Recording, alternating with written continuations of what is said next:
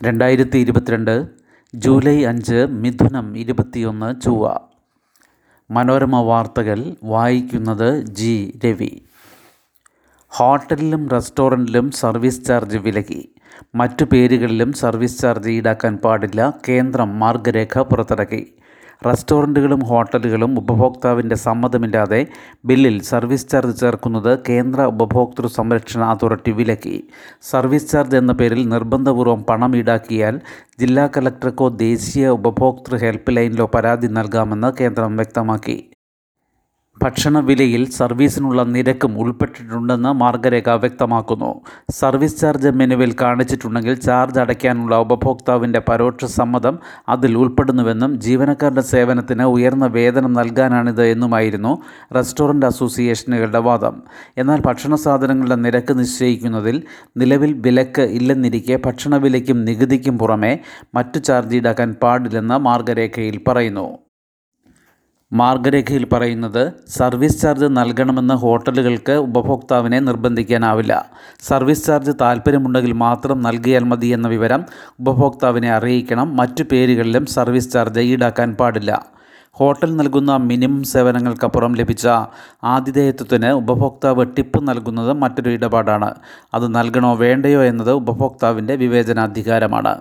ഭക്ഷണത്തിന് ശേഷം മാത്രമേ അതിന്റെ ഗുണനിലവാരവും സർവീസും വിലയിരുത്തി ടിപ്പ് നൽകണോ വേണ്ടയോ എന്ന കാര്യം തീരുമാനിക്കാനാകൂ. സർവീസ് ചാർജിന്റെ പേരിൽ ഹോട്ടലിൽ പ്രവേശനം നിയന്ത്രിക്കുന്നത് ചട്ടലംഘനമാണ്. ഹോട്ടലിൽ പ്രവേശിച്ചു എന്നത് സർവീസ് ചാർജ് അടയ്ക്കാനുള്ള പരോക്ഷ സമ്മതമായി കണക്കാക്കാനാവില്ല. ഭക്ഷണ ബില്ലിനോടൊപ്പം സർവീസ് ചാർജ് കൂട്ടി അതിനു മുകളിൽ ജി എസ് ടി ഈടാക്കാൻ പാടില്ല. അഥവാ സർവീസ് ചാർജ് ഈടാക്കിയാൽ സർവീസ് ചാർജ് ബില്ലിൽ നിന്ന് ഒഴിവാക്കാൻ ജീവനക്കാരനോട് ആവശ്യപ്പെടാം. ഒന്ന് ഒൻപത് ഒന്ന് അഞ്ച് എന്ന ദേശീയ ഉപഭോക്തൃ ഹെൽപ്പ് ലൈൻ നമ്പറിലോ മൊബൈൽ ആപ്പ് വഴിയോ പരാതി നൽകാം. ആവശ്യമെങ്കിൽ ജില്ലാ കളക്ടർക്കും പരാതിപ്പെടാം. ഡിജിറ്റൽ റീസർവേ നാലായിരത്തി എഴുന്നൂറ് താൽക്കാലിക ജീവനക്കാരെ നിയമിക്കും. സംസ്ഥാനത്തെ ഡിജിറ്റൽ റീസർവേക്കായി നാലായിരത്തി എഴുന്നൂറ് താൽക്കാലിക ജീവനക്കാരെ അടുത്ത മാസം നിയമിക്കുമെന്ന് മന്ത്രി കെ രാജൻ. ആയിരത്തി അഞ്ഞൂറ് സർവേയർമാരെയും മൂവായിരത്തി ഇരുന്നൂറ് ഹെൽപ്പർമാരെയുമാണ് എംപ്ലോയ്മെന്റ് എക്സ്ചേഞ്ച് വഴി നിയമിക്കുക. ഇതോടെ ഒരേ സമയം ഇരുന്നൂറ് സ്ഥലങ്ങളിൽ റീസർവേ സാധ്യമാകുമെന്ന് മന്ത്രി നിയമസഭയിൽ പറഞ്ഞു. ഡിജിറ്റൽ റീസർവേക്കുള്ള മൂവായിരത്തി നാനൂറ് ഉപകരണങ്ങൾ കൂടി ഉടൻ വാങ്ങും. കേരളത്തിലെ ആയിരത്തി അറുന്നൂറ്റി അറുപത്തി ആറ് വില്ലേജുകളിൽ തൊള്ളായിരത്തി പതിനെട്ട് എണ്ണത്തിൽ മാത്രമാണ് റീസർവേ നടപ്പായതെന്നും ഇതിൽ തൊണ്ണൂറ്റി അഞ്ച് വില്ലേജുകളിലാണ് ഡിജിറ്റൽ റീസർവേ നടത്തിയതെന്നും മന്ത്രി പറഞ്ഞു. നാലു വർഷം കൊണ്ട് പൂർണമായും ഡിജിറ്റൽ റീസർവേ നടത്തും. റീസർവേക്ക് ശേഷം കൈവശാവകാശ രേഖയിലുള്ളതിനേക്കാൾ വിസ്തീർണം കണ്ടെത്തിയാൽ റീസർവേക്ക് മുൻപ് ആധാരപ്രകാരം പോക്കുവരവ് ചെയ്ത് കരമൊടുക്കിയ ഭൂമിയുടെ കരം തീർത്തു നൽകും. വിസ്തീർണം കുറവാണെങ്കിൽ കൈവശത്തിലുള്ള ഭൂമിയുടെ കരമൊടുക്കാൻ അനുവദിക്കും.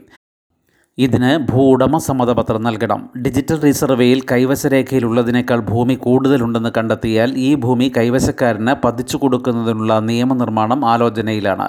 സർക്കാർ ഭൂമിയോട് ചേർന്ന് കിടക്കുന്ന സ്വകാര്യ ഭൂമിക്ക് വിസ്തീർണം കൂടുതലും സർക്കാർ ഭൂമി കുറവുമാണെങ്കിൽ പുറമ്പോക്ക് കയ്യേറ്റമായി കണക്കാക്കി സർക്കാർ ഭൂമിയോട് കൂട്ടിച്ചേർക്കും. അവകാശികളില്ലാത്ത സ്വകാര്യ ഭൂമി ഏറ്റെടുത്ത് ഭൂരഹിതർക്ക് പതിച്ചു നൽകും. പ്ലസ് വൺ പ്രവേശനം അപേക്ഷ വ്യാഴം മുതൽ. വിജ്ഞാപനം നാളെ അധിക സീറ്റ് ആദ്യമേ അനുവദിക്കും. പ്ലസ് വൺ പ്രവേശനത്തിനുള്ള വിജ്ഞാപനം നാളെ പുറത്തിറങ്ങും. വ്യാഴാഴ്ച മുതൽ ഓൺലൈനായി അപേക്ഷിക്കാമെന്ന് മന്ത്രി വി. ശിവൻകുട്ടി അറിയിച്ചു. മുൻ വർഷങ്ങളിൽ അധിക ബാച്ച് അനുവദിക്കാൻ താമസിച്ചത് പ്രവേശന നടപടികൾ വൈകിച്ചിരുന്നു. ആവശ്യമുള്ള ജില്ലകളിൽ ആദ്യമേ തന്നെ അധിക സീറ്റുകൾ അനുവദിക്കാനുള്ള നീക്കമാണ് നടക്കുന്നത്. ആവശ്യമെങ്കിൽ താൽക്കാലിക ബാച്ചുകൾ പിന്നീട് അനുവദിക്കും. ബോണസ് പോയിന്റ് സമ്പ്രദായം പൂർണമായും നിർത്തലാക്കില്ല. നീന്തലിനുൾപ്പെടെ മികവിന്റെ അടിസ്ഥാനത്തിൽ പോയിന്റ് അനുവദിക്കും. ഈ കാര്യങ്ങളിൽ ആവശ്യമെങ്കിൽ മന്ത്രിസഭയുടെ അംഗീകാരം തേടും. നാളെയാണ് മന്ത്രിസഭായോഗം ബോണസ് പോയിന്റിൽ ഉൾപ്പെടെ തീരുമാനം വൈകുന്നത് മൂലം എസ് എസ് എൽ സി പരീക്ഷ ഫലം വന്ന് മൂന്നാഴ്ചയോളമായിട്ടും പ്ലസ് വൺ പ്രവേശന നടപടി ആരംഭിക്കാനായിട്ടില്ല. തോട്ടം തൊഴിലാളി പെൻഷൻ പ്രായം അറുപത്. തോട്ടം തൊഴിലാളികളുടെ പെൻഷൻ പ്രായം അൻപത്തിയെട്ടിൽ നിന്ന് അറുപതായി ഉയർത്താൻ തീരുമാനിച്ചതായി മന്ത്രി വി. ശിവൻകുട്ടി നിയമസഭയിൽ അറിയിച്ചു. പ്ലാന്റേഷൻ ലേബർ കമ്മിറ്റി ഇതിന് അംഗീകാരം നൽകി രണ്ടായിരത്തി ഇരുപത്തിരണ്ട് ഏപ്രിൽ ഒന്ന് മുതലാണ് പ്രാബല്യം. അതേസമയം തീരുമാനത്തിനെതിരെ തോട്ടം ഉടമകളുടെ സംഘടന ഹൈക്കോടതിയിൽ ഹർജി നൽകിയിട്ടുണ്ടെന്നും മന്ത്രി പറഞ്ഞു. ആയുഷ് ഡോക്ടർമാരുടെ പെൻഷൻ പ്രായം കൂട്ടിയത് റദ്ദാക്കി. ആരോഗ്യവകുപ്പിന് സമാനമായി ആയുഷ് വകുപ്പിലും ഡോക്ടർമാരുടെ പെൻഷൻ പ്രായം അറുപതാക്കി ഉയർത്തണമെന്ന കേരള അഡ്മിനിസ്ട്രേറ്റീവ് ട്രൈബ്യൂണലിന്റെ ഉത്തരവ് ഹൈക്കോടതി റദ്ദാക്കി. ഡോക്ടർമാരുടെ നിവേദനം പരിഗണിച്ച് സർക്കാർ മൂന്ന് മാസത്തിനകം തീരുമാനമെടുക്കണമെന്ന് കോടതി നിർദ്ദേശിച്ചു. ആറ് ജില്ലകളിൽ ഓറഞ്ച് അലർട്ട്. സംസ്ഥാനത്ത് മഴ ശക്തമായി തുടരുന്നതിനിടെ ഇന്ന് ഇടുക്കി തൃശൂർ മലപ്പുറം കോഴിക്കോട് കണ്ണൂർ കാസർഗോഡ് ജില്ലകളിൽ കേന്ദ്ര കാലാവസ്ഥാ വകുപ്പ് ഓറഞ്ച് അലർട്ട് പ്രഖ്യാപിച്ചു. കൊല്ലം പത്തനംതിട്ട ആലപ്പുഴ കോട്ടയം എറണാകുളം പാലക്കാട് വയനാട് ജില്ലകളിൽ യെല്ലോ അലർട്ടും പ്രഖ്യാപിച്ചിട്ടുണ്ട്. ഈ മാസം എട്ട് വരെ കേരള ലക്ഷദ്വീപ് കർണാടക തീരങ്ങളിൽ മത്സ്യബന്ധനത്തിന് പോകാൻ പാടില്ല. സിൽവർ ലൈൻ പദ്ധതി വേഗത്തിലാക്കണം കേന്ദ്രത്തിന് ഗവർണറുടെ കത്ത്. റെയിൽവേ മന്ത്രിയെ മുഖ്യമന്ത്രി സന്ദർശിച്ചതും സൂചിപ്പിച്ച ഗവർണർ സിൽവർ ലൈൻ പദ്ധതിയെ സംസ്ഥാനത്ത് ബി ജെ പി എതിർക്കുമ്പോഴും പദ്ധതി വേഗത്തിലാക്കണമെന്ന് അഭ്യർത്ഥിച്ച് കേന്ദ്രത്തിന് ഗവർണർ ആരിഫ് മുഹമ്മദ് ഖാന്റെ കത്ത്. കഴിഞ്ഞ ഓഗസ്റ്റ് പതിനാറിന് കേന്ദ്ര റെയിൽവേ മന്ത്രി അശ്വിനി വൈഷ്ണവിന് അയച്ച കത്തിലാണ് ഡി പി ആറിന് വേഗത്തിൽ അംഗീകാരം നൽകണമെന്ന് ഗവർണർ ആവശ്യപ്പെട്ടത്. ജൂലൈ പതിമൂന്നിന് മുഖ്യമന്ത്രി പിണറായി വിജയൻ പ്രധാനമന്ത്രി നരേന്ദ്രമോദിയെ കണ്ട് ഈ ആവശ്യം ഉന്നയിച്ചതിന് പിന്നാലെയായിരുന്നു ആരിഫ് മുഹമ്മദ് ഖാന്റെ കത്ത്. മുഖ്യമന്ത്രിയുടെ സന്ദർശന കാര്യവും സൂചിപ്പിച്ചിട്ടുണ്ട്. രണ്ടായിരത്തി ഇരുപത് ഡിസംബറിൽ അന്നത്തെ റെയിൽവേ മന്ത്രി പീയൂഷ് ഗോയലിനും സിൽവർ ലൈനിന് അനുകൂലമായി ആരിഫ് മുഹമ്മദ് ഖാൻ കത്തയച്ചിരുന്നു. ഇക്കാര്യവും ഓഗസ്റ്റിലെ കത്തിൽ സൂചിപ്പിച്ചിട്ടുണ്ട്.